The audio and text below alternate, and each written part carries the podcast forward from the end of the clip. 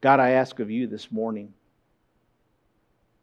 that you would cause my words not to be eloquent, but that they would be clear and precise, with an understanding, with the quickness, being led by the power and the might of your Holy Spirit, that we would obtain the ability to understand these scriptures, God, to understand what it is that your Spirit is saying to us right now, today, God.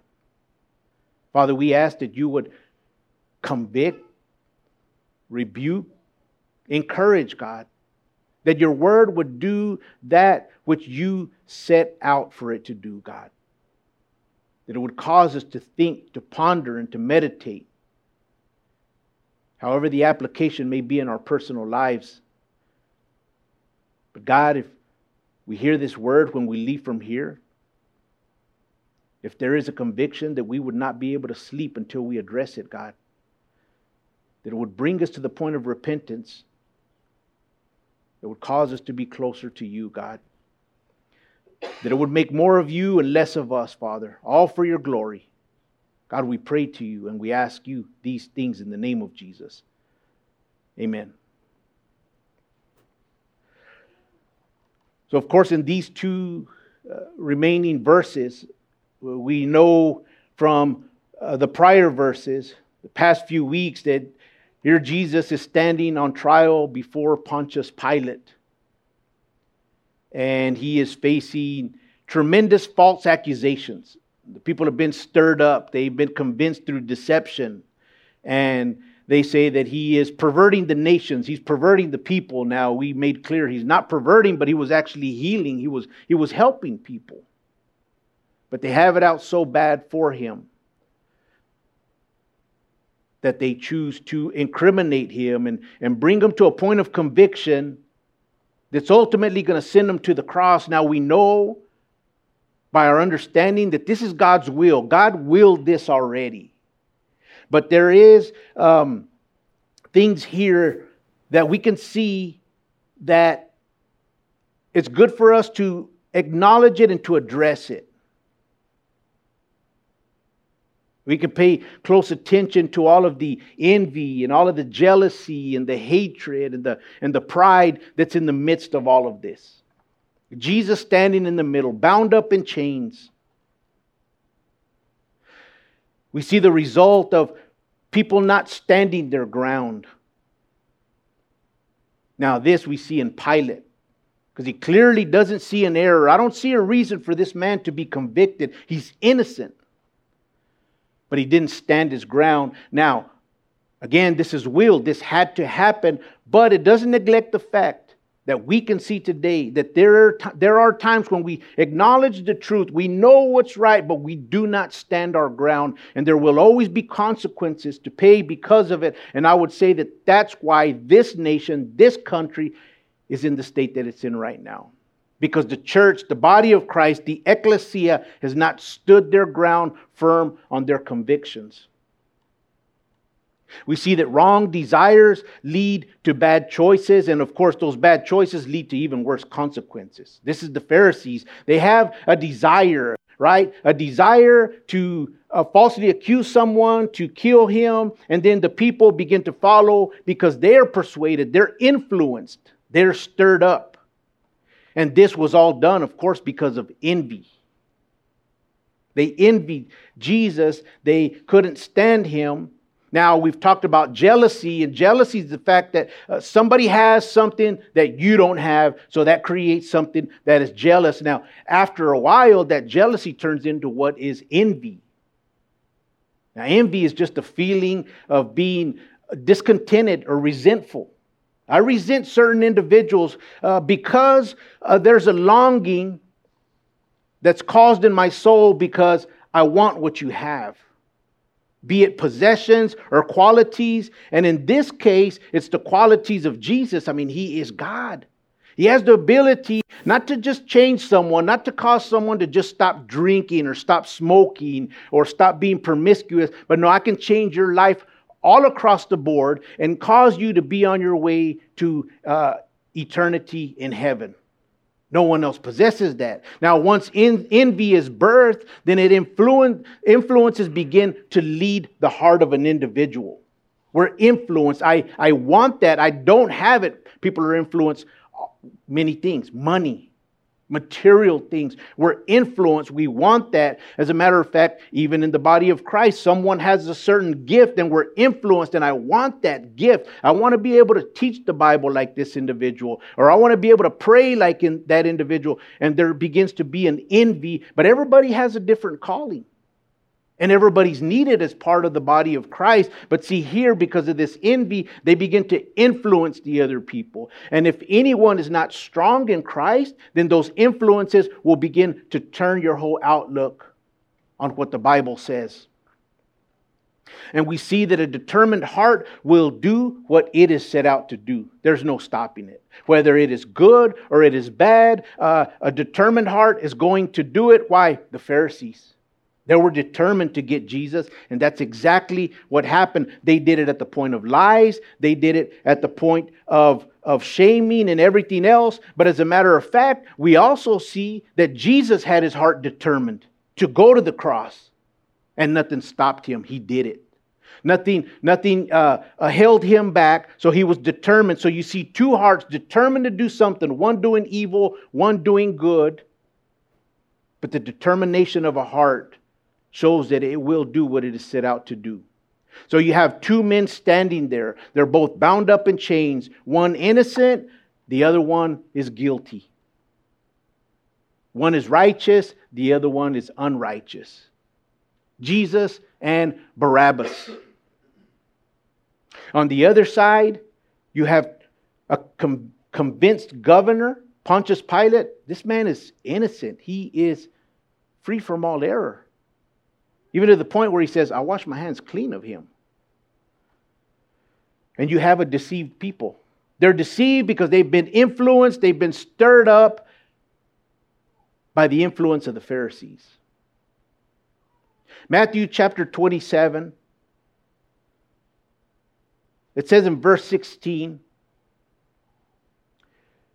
that at that time they had a notorious prisoner called Barabbas. Therefore, when they had gathered together, Pilate said to them, Who do you want me to release to you? Barabbas or Jesus, who is called the Christ? For he knew that they handed him over because of envy. They were envious of the Christ because they wanted what he had. In a sense, they wanted the power that Jesus possessed. We want to be able to open blind eyes and, and cast out demons, and we want the ones to have the attention. We want, we, uh, want to be the ones that people say, Rabbi, Rabbi, not Jesus. So, because of it, this man is demonic. So, Barabbas, we see him here in Matthew's version that he was he was notable. He was he was uh, without a doubt he was known to people. They knew this guy's not a good guy. He is he's bad. He was marked. He was bound with chains because of his actions and his character. Because of what he did, because of what he was known as. Now Jesus was also both of those. He was notable he was known. He was bound in chains as well because of his actions and his character. However, he was only on trial because of envy. And Matthew chapter 27, verse 20 says that the people were persuaded to ask for Barabbas. I, we convinced them, the Pharisees convinced them, they persuaded them. In Matthew chapter 27, verses 22 and 23, Pilate then said to him, uh, What then shall I do with Jesus who is called the Christ? This is the Messiah. This is the man that you've been looking for from the very beginning of time that's prophesied about. What do you want me to do with him? They all said to him, Let him be crucified. The governor then said, Why? What evil has he done? But they all cried out all the more, saying, Let him be crucified. I mean, this made them even more angry that they didn't even answer his question What evil has this man done? Well, they skip the answer and they cry out even more. Now there's more of a passion, more of an anger. I have to get this guy. Just listen to what we're saying.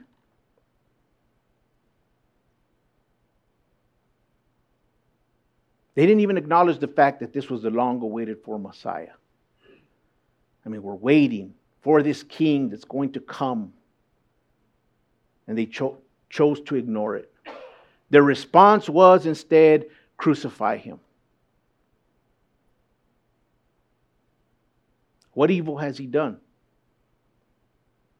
They didn't give a response. They just continued with the accusations. Now we've made clear that it is the enemy of our soul, Satan himself, who accuses the brethren. And you can note here that dead religion is never willing to reason, but instead it's always ready to commit treason. Treason being that they want to overthrow the authority of uh, well, you can see it in a government, any kind of uh, authority. You want to overdo it, you want to overthrow it. This is the authority of God, Jesus Christ Himself. They're ready to do that because that's what they're doing with the Christ, but they're doing it all in the name of religion. But this religion is dead. They don't ever want to reason. They don't ever want to talk about things. Wait a minute. This is what I believe. This is what I've been led to understand. But let's talk about it. Let's go through the scriptures. Let's let's let's uh, see if we can understand. Maybe I am wrong. Maybe I'm not. Maybe you are. But no, they don't want to reason. This is what it is. That's the way that it, that it's going to be. And instead, they end up committing treason. And you still see that today. There's a lot of denominations and believers that they're set on their ways and their beliefs to the fact that let's just overthrow the truth and the reality of Scripture because we're the final authority. I mean, that's the whole reason why the Protestant church split from the Roman church was because of that right there. The Word has the final authority. God has the final authority, not what any individual says, but the Word of God does.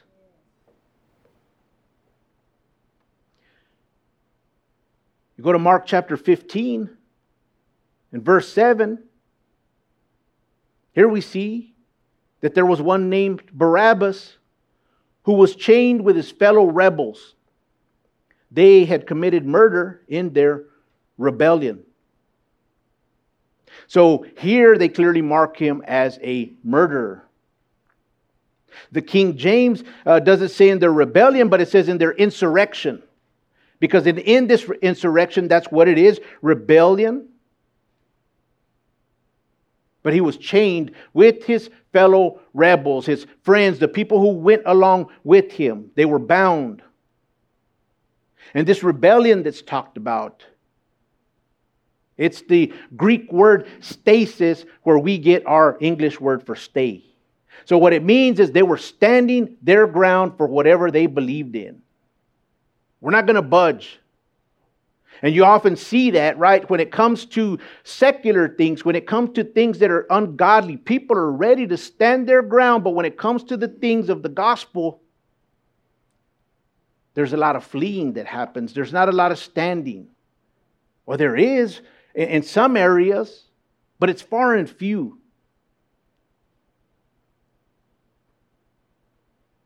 They were standing again on their own beliefs and they were standing in their own power. It's what I desire.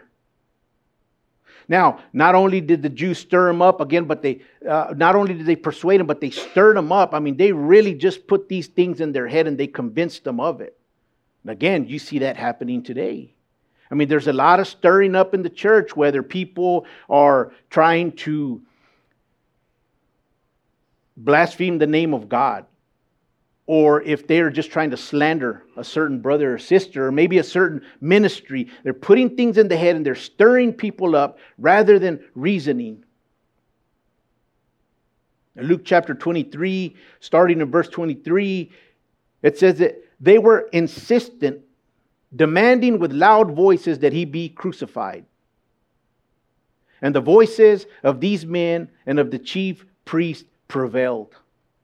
They were loud, they were powerful. So Pilate gave sentence that it should be as they requested.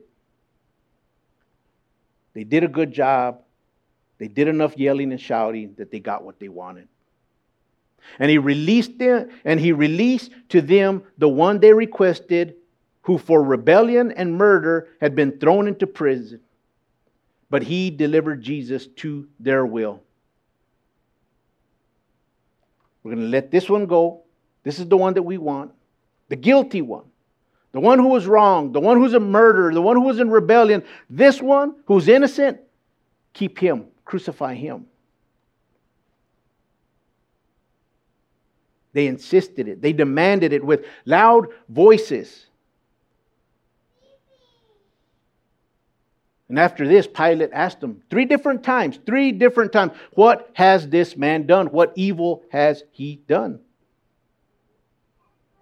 And this is exactly where we see that a determined heart is going to achieve what it set out to do. They don't ever answer the question, What does he set out to do? Just crucify him, just give us Barabbas. As a matter of fact, you can see today that there are many loud voices out there that are insistent on getting their way, and they're getting their way because nobody's standing firm. Whether you're talking about uh, the movement for social justice, or you're talking about Black Lives Matter, or you're talking about all these other agendas that are happening out there, they're shouting, they're being loud, and they're demanding things. And they're getting their way. They're standing their ground. But there's many believers who don't stand their ground.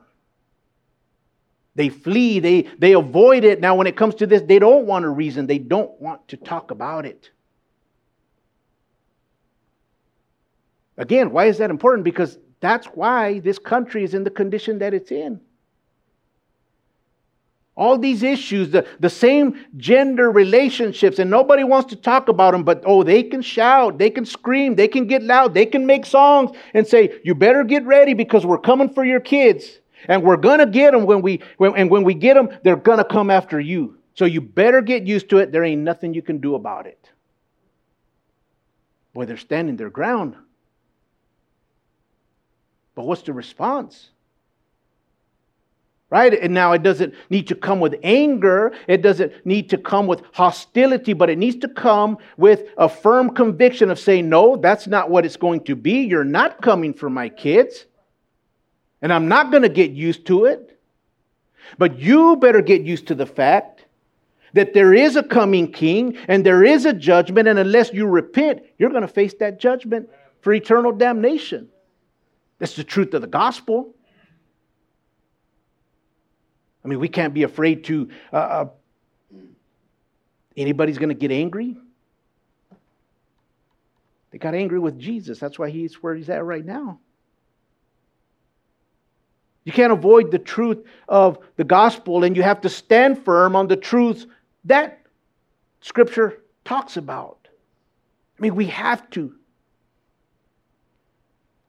In, in verse 40 of John chapter 18, the Bible clearly says here at the end now Barabbas was a robber.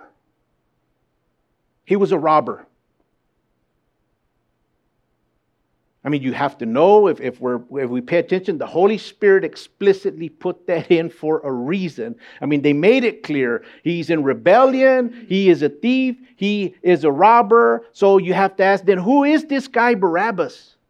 Had never heard of him before. We heard about Jesus, he came on the scene, but Barabbas, we don't know who he is. Who exactly was he? Well, this is the only instance in Scripture that we read about him, but see, this is where you want to realize the nameplay that goes in the names of people. All of the names in Scripture mean something, and they're there for a reason. Every single one of them, starting with Adam to the very last man who was Jesus, who died on the cross, not the last man in the world, but the last man who saved us. And his name means, uh, My God is salvation, Yeshua. That is the Greek word for the Hebrew Yahashua, which is Joshua. My God is salvation. But when you look at Barabbas, this man, Barabbas, the thief, the robber, the one insurrectionist, the one who was in rebellion, you see, have to look at his name, and his name is Barabbas. Do you remember Simon? God said, Simon Bar Jonah. Barabbas. Bar means son. Okay? And of course, you've heard the name Abba. Paul says, by whom we cry out, Abba, Father. So then you clearly see that Barabbas is son of the Father or son of a Father. But in this case, not son of the Father, capital F, like Jesus Christ, but son of the Father, little f. So here we see clearly two sons one uppercase, one lowercase. Two gods. One is real and one is a counterfeit. One gives, the other one takes away. This is exactly what we saw in our last election. Now, I know people don't like to talk about it, and I'm not saying that, that Trump or Biden were God themselves, but they stood for something. One of them stood for life that, that was going to give you more. Okay, uh, our previous president, he allowed everything that was of Christ in office. I mean, you heard the name of Jesus Christ everywhere and nobody got offended. Well, you had a few uh, out here, but you have another man over here that says, Yes, I, I, I, I go to church and, and, and, I, and I go attend this and I do this, and yes, for God, but it was a little g God. This one allowed things that give life, this one allows things that take life away. And they stood there, and the people shouted and they yelled, and they preferred one, and it's almost as they were saying, Give us Barabbas. We don't want the big Son of God. We don't want him. We're tired of him already. We need our agendas fulfilled. Give us Barabbas instead. And they'll go to any point. I mean, I'm not trying to make big on the whole election thing, but I'm, what I'm trying to say is they, they went over and above the same way that these Pharisees are going over and above to try to get Jesus crucified. Now, why is that important to realize and to understand? Because verse 39 of John 18, Pilate said, You have a custom that I should release to you at the Passover one prisoner. You have a custom. And this word for custom means that you, you're used to something. So, in other words, you're used to getting your way. Okay, so now you, you're, you're, this is familiar to you. You know that this is going to happen. And this is where it's important because when envy comes in and you're influenced, then you begin to prefer things that are more your will rather than God's. You're influenced by them, and now you're used to that. I'm used to having my way. I'm used to praying to my God, and He's going to heal me every single time. I'm used to praying to my God, and He's going to cause this thing that I'm asking for to happen every single time. And so it's a custom that you have in your life now. You're used to these things happening. And it's at that point that tradition becomes greater than truth. The tradition, the things that we go through in day in and day out, and these prefer- pre- preferences are influenced by ungodly and envious influences. Because now they say, yeah, you got a big Big business, a lot of money. And so people prefer that. I want to I want to talk to that God. I want to pray to that God, the one that can give me what you have, that money. Or the one who can give me the spouse that is better looking than everybody else. Or to the God that can give me this, and you can fill in the blank with so many things, but nobody wants the God that can give them eternal salvation. I mean, am I, am I by myself this morning, or is that not the truth? Is that not what we see when we read the gospel and then we look outside at everything that's happening? And you have to ask why. Why? You don't have to submit to God, you don't have to follow God. I mean, you're free to get up, you don't have to go to church, you don't have to sit in the chairs, you don't have to pray. You're free to do as you want to do. But yet, for some reason, they're deceived and they come and they sit in chairs and they, they go to prayer meetings, but they're praying to a different God. They're praying to the little g God. They're praying to the Barabbas in their life. Don't give us the real God. Don't give me the real thing. Do away with him. Crucify him. Destroy him. Get him out of my face. Get him out of my ears. I don't want to hear about him. Like that lady at Harbor Freight that I talked about a few weeks ago that said, I just can't stand when they talk to me about their Jesus. I'm glad that I heard about him because he saved my soul.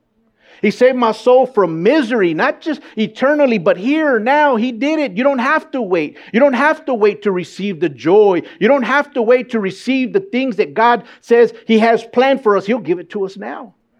So, because of that, I want to hear about that Jesus, and people should want to hear about it. But if you don't want to hear about it, I'll be quiet.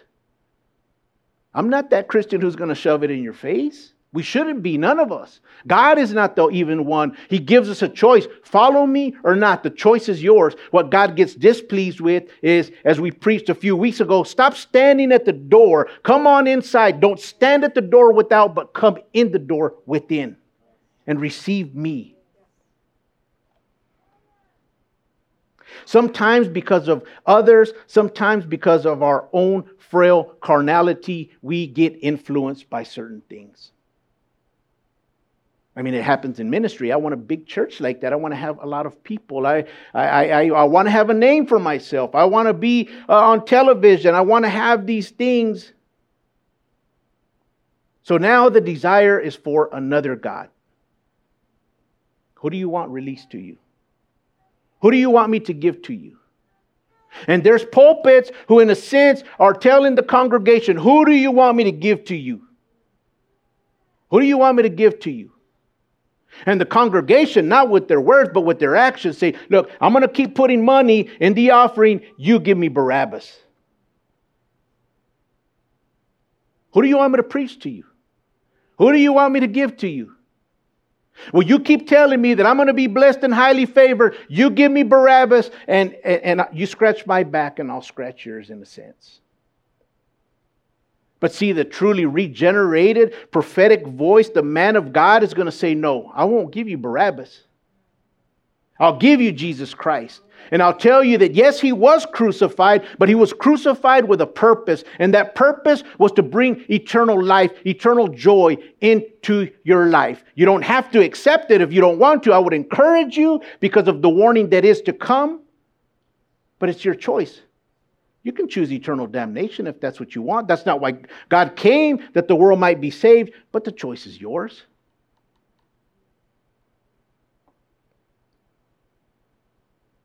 Now the preference is not your will, God, but my will be done. We command God in our prayers. We expect from God, and I'm not saying we shouldn't expect, we should be expecting people to hear His voice, to see what He does, but it gets so bad to the point where we expect our will to be done. But this little g God, this small s Son of the Father, remember it says that He's a thief, He's a robber, and he's in rebellion. And this son of the Father brings destruction. He steals your joy, and he kill, ends up killing you eternally. Remember in John chapter 10, verse 10, what did Jesus say? He said, The thief does not come except for what? To kill, to steal, and to destroy. But I came. Why? That you might have life and at that, that you would have life and have it more abundantly. I mean, Jesus was clearly telling his disciples this I'm the true shepherd. Everyone who doesn't come in through the door, everybody else is a thief and a robber. You have to go in through that door. Again, you don't stand at the door, you have to come in through it. Everybody else is false. Oh, there's many gods out there. Many gods. Again, as the psalmist would say, some are made out of gold, some are made out of uh, silver, some have exotic paint jobs on them. Some of them even wear toddler shoes. What am I saying? That we need to love our, our children, but there's the individuals who even make gods out of their kids. And we have to know how to discern that. There's some individuals who make gods out of their spouses. Somebody say, How can I do that? It can be done. When we exalt them to the level that belongs to God and they influence us. Because I have a friend that, I mean, she she found a husband and man, he's he's really good. He works, he has money. I mean, he's good looking, he's built. And so now I want this. And, and it becomes envy, and I want this. And men do the same thing, and just so many different things. Or their their their child, man, they, they have a, a career, they're going to college, they're they're learning, and I want that. Now I'm envious. I desire that. But we should desire what God has predestined for us. But this problem hasn't started today. It's not new to America. It's not new uh, to our era, but it's from the very beginning of time. When you go to 1 Kings chapter 18, verse 18, previously, Elijah goes to stand before King Ahab. Now, King Ahab was a wicked man, and he says, Oh, there you are, O troubler of Israel. Again, he didn't like him. Why? Because he stood firm on his beliefs, the things that, that God was for. And so Abraham says, or uh, Ahab says, There you are, you troubler of Israel. And Elijah replied and said, I haven't troubled Israel. I'm here to help Israel. But you and your father's house have. How? How have you guys troubled Israel in that you have forsaken the commandments of the Lord and have followed what? The Baals. Now, now, this word basically means little gods. It's the plural. The Hebrew uh, Baalim is the plural, plural, but it says the Baals. Baal was a god, a god of prosperity, a god of increase, a god of money, and that's who you're following. You forsook God so, in a sense, you said, hey, don't give us the real God, give us Barabbas, give us the other God, give us the Baals. That's who we want to hear. You have troubled Israel. I haven't because you influenced them through envy, and now they want all this foolishness that you are showing to them. You go back even further, Joshua chapter 24. Joshua standing before the children of Israel. He tells them in verse 14 Now therefore, fear the Lord, serve him in sincerity and in truth, and put away the gods which your fathers served on the other side of the river in Egypt. Serve the Lord. And if it seems evil to you to serve the Lord, choose for yourselves this day who you will serve. Whether the gods which your fathers served that were on the other side of the river, or the gods of the Amorites, in whose land you dwell. But as for me and my house, we will serve the Lord. Joshua made a clear proclamation. Me, my, my household, what I'm responsible for, we're going to serve God. But you decide. You make the choice. I'm not going to make it for you. I'm not even going to have to influence you. You decide. Do you want to serve those gods that are dead? The gods that couldn't pull you out of Egypt? The ones who weren't able to deliver you? They couldn't even cause a wave to almost split the Red Sea. But our God, He completely split it to where it was completely dry. You went from one end to the other without getting wet. You decide which one. Is it evil to serve our God? That's up to you. But for me, I know what I'm going to do. But ever since the beginning of time, we want to follow because these envious influences, I, I want that. I, I, don't, I don't want it. I, I don't like what God has to offer. It's bland. It's there, there's no fun in it. I, you, you can't go out and do what you used to do, but follow these guys because you can have your cake and eat it too, and then some. And that's the deception that goes around. In 2 Timothy chapter 3, I mean, there are some scriptures that you just can't go around. You have to, uh, you, you have to confront them. And Paul is writing to Timothy, a young preacher, young in the faith. And when he wrote to him, he said, Timothy, don't let people despise your youth. Don't make you feel like you're less than. You preach what I told you to preach. Everything that I taught you, everything that you learned from your grandmother, you stand strong in your convictions. You preach the word. Don't turn from it. Make sure that people have sound doctrine. And this is the gospel of the Lord Jesus, not anything else. Don't, don't sway from it just a little bit. He says in verse 1 You know this, that in the last days, perilous times are going to come. I think they're already here, right? For men will be lovers of themselves. Check mark. We're there. Lovers of money. Check mark. They're going to be boasters they're going to be proud. They're going to be blasphemers. What does this mean? It means they're going to make less of God. God, you don't matter. You know what? You just stay down here and shut your mouth. Again, give us Barabbas. Put this guy away. Let's destroy him. We don't want to hear about him. They're disobedient to parents. Right, parents? Amen. I mean, there's a few uh, youngsters that you're trying to lead them up in the way of the Lord. But if I've ever seen uh, disobedience to parents, it is today. I mean, I grew up in, in an age where you don't disrespect your parents, I don't care what. Not only did you disrespect them out of reverence because you respected them, but not only that, they'll sit you down with a right hook. Now, that's child abuse now.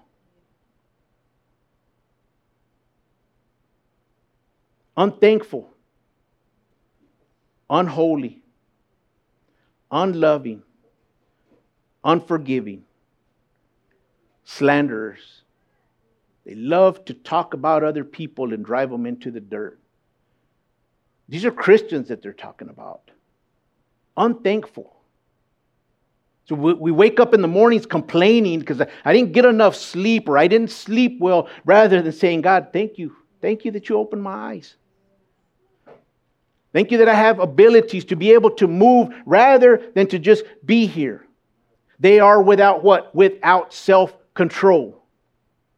Because that's one of the most baffling things of the life of a believer. Well, I, I can't stop what it is that I'm struggling with. I can't stop drinking. I can't stop doing uh, dope. I can't stop being promiscuous. I can't stop whatever the area is they struggle. How can you not stop if the God that rose from the dead lives inside of you? How can you not have the power to stop?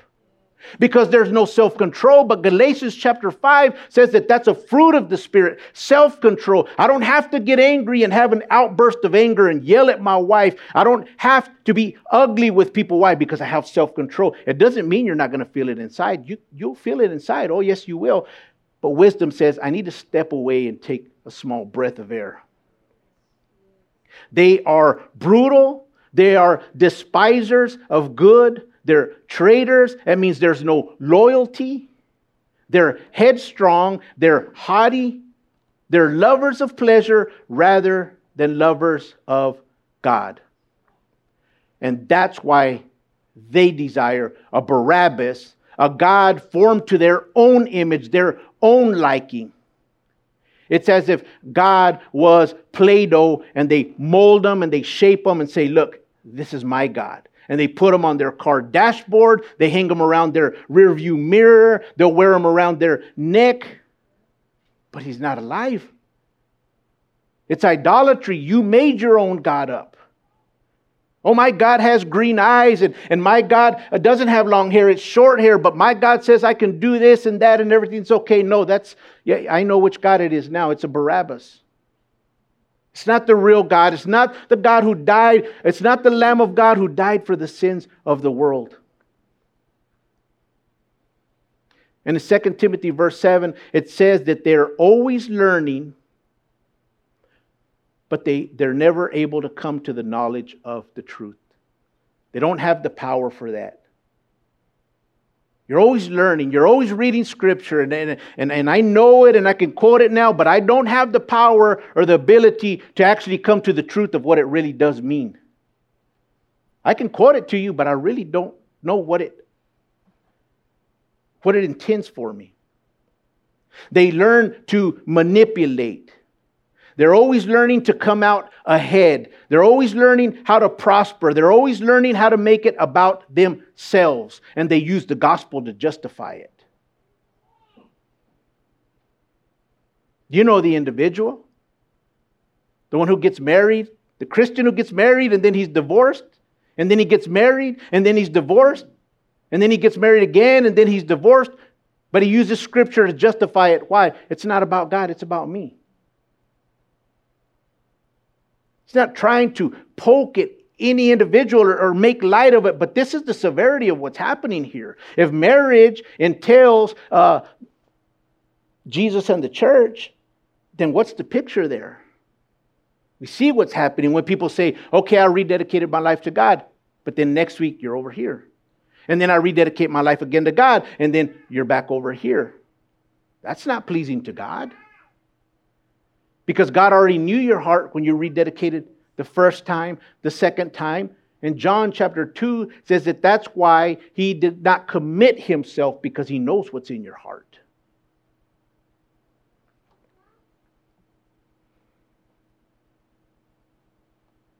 This God looks like the real thing, but it denies the power to become the real thing.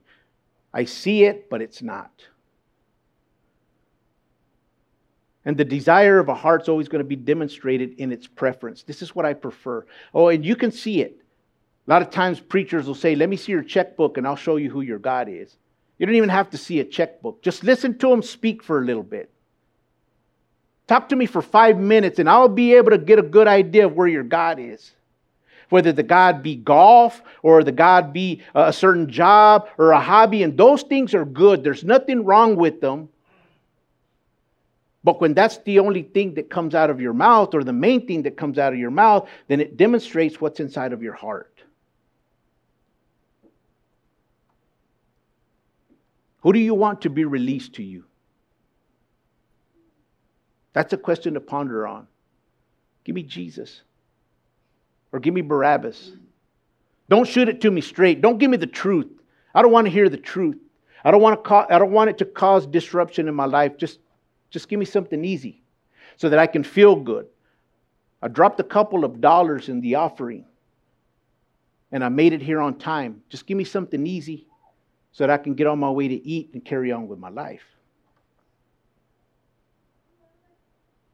I mean, an individual can go on and go on there with this situation with Barabbas, but it's a clear picture of two different gods, and they desire the lesser one than the real one, the true one, the greater one.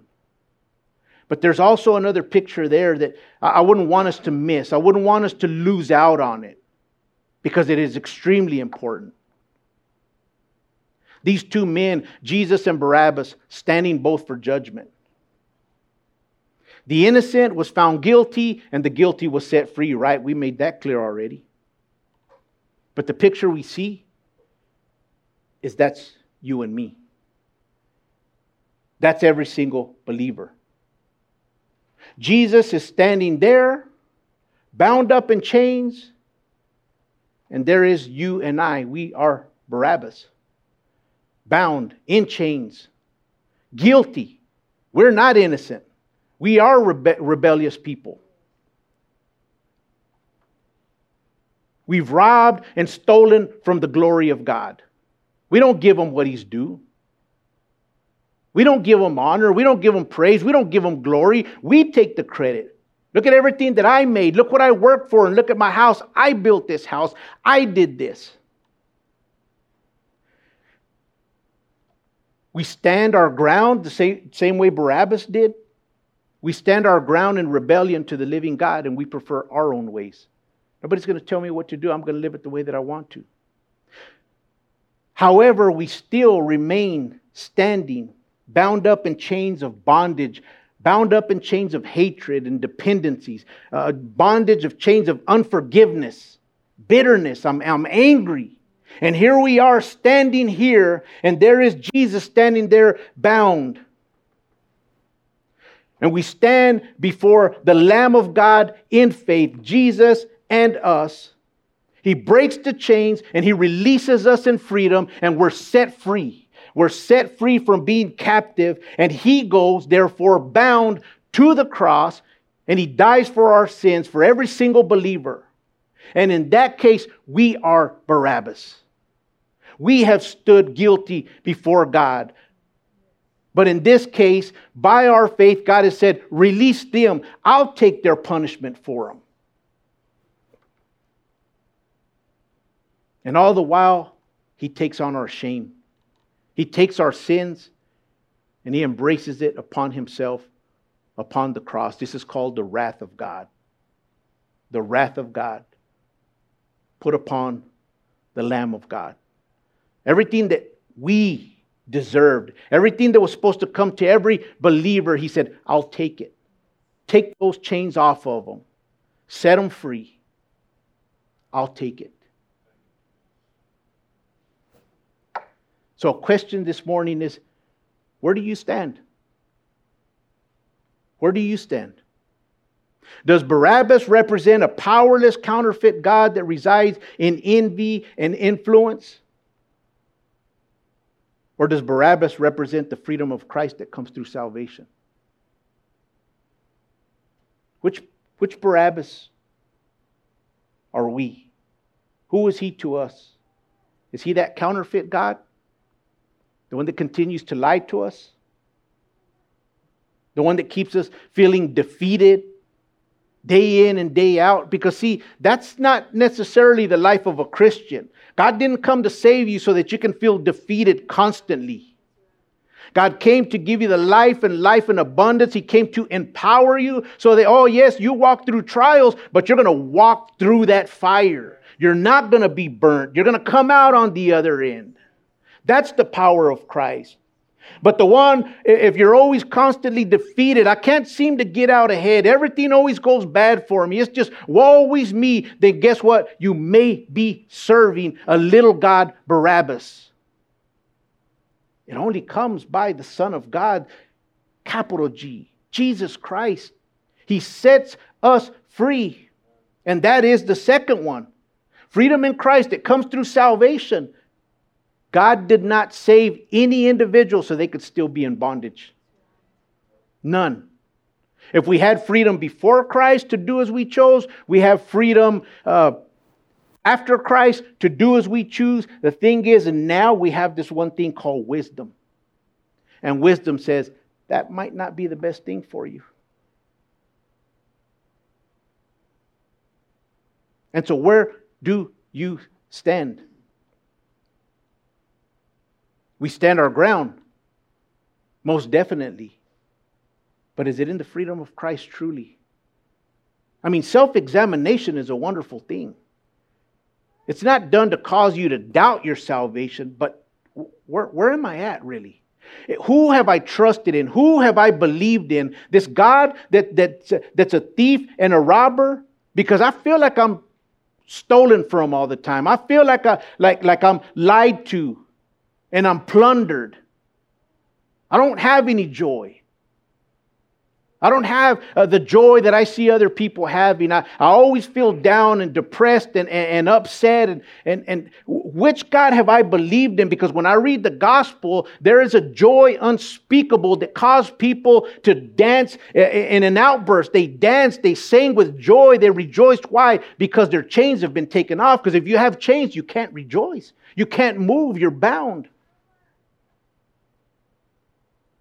And that's the message of the gospel, of course, that we want to portray. Unless individuals are satisfied continuing to go to church week after week, carrying those chains along with them. I mean, it gets pretty tiresome after a while. And that's exactly the problem that the Pharisees had. Remember, he said, when you win over a convert, you make him twice the son of hell that you are. You're still lost. You're still in bondage. You wear the nice clothes. You have the phylacteries with the scriptures up here. You have your robes of many color. You fast. You, you have your little traditions. You do, you say, man, you got it down. They have a form of godliness, but they deny the power thereof. The true believer has that power. The power to say, I can do all things through Christ who strengthens me. I can be a better husband. I can be a better wife. I can be a better son or a daughter. But most of all, I can be a better servant of the Lord Jesus Christ. There's nothing that can sit, stop me, so I'm going to set my heart to it. And that, what I set out to do, I'm going to do it. And I'm going to stand my ground. That doesn't come through Barabbas, but it comes through Jesus Christ. And so he is the one that we desire to bring that to. And if he has, then wonderful. We rejoice all together and we say amen to that, right? But if it's still serving a Barabbas, then the urgent call is turn around. Repent from that, God. He's dead. He's living. He can't save. He can't do nothing for you. But all he's going to do is continue to rob and steal from you and he's going to plunder your life until the day that you say, God, here am I, Lord, save my soul, Father. I know that I'm wretched. I know that I'm on my way to hell, but God, you can save me. Here am I, God. Do with me whatever you may. Stand back and watch and see what God can do. Let's pray. God, as we look at even just two verses, they end up and say Barabbas was a robber. God, we can't even come to the knowledge and the belief unless you give us that revelation. We can't be convinced that we've been saved unless you give us that revelation. We can't be convinced that we're serving a different God unless you show us. So, Father, great, mighty God, we ask you that you would reveal this morning, not just in this room, Father, but all across the United States, Lord in every single church, God, that you would bring the truth and reality. Am I saved or am I serving a different God? Because I'm tired of living a plundered life, but I want to know the God who gives life and life in abundance. It's a promise that we can stand on, Father.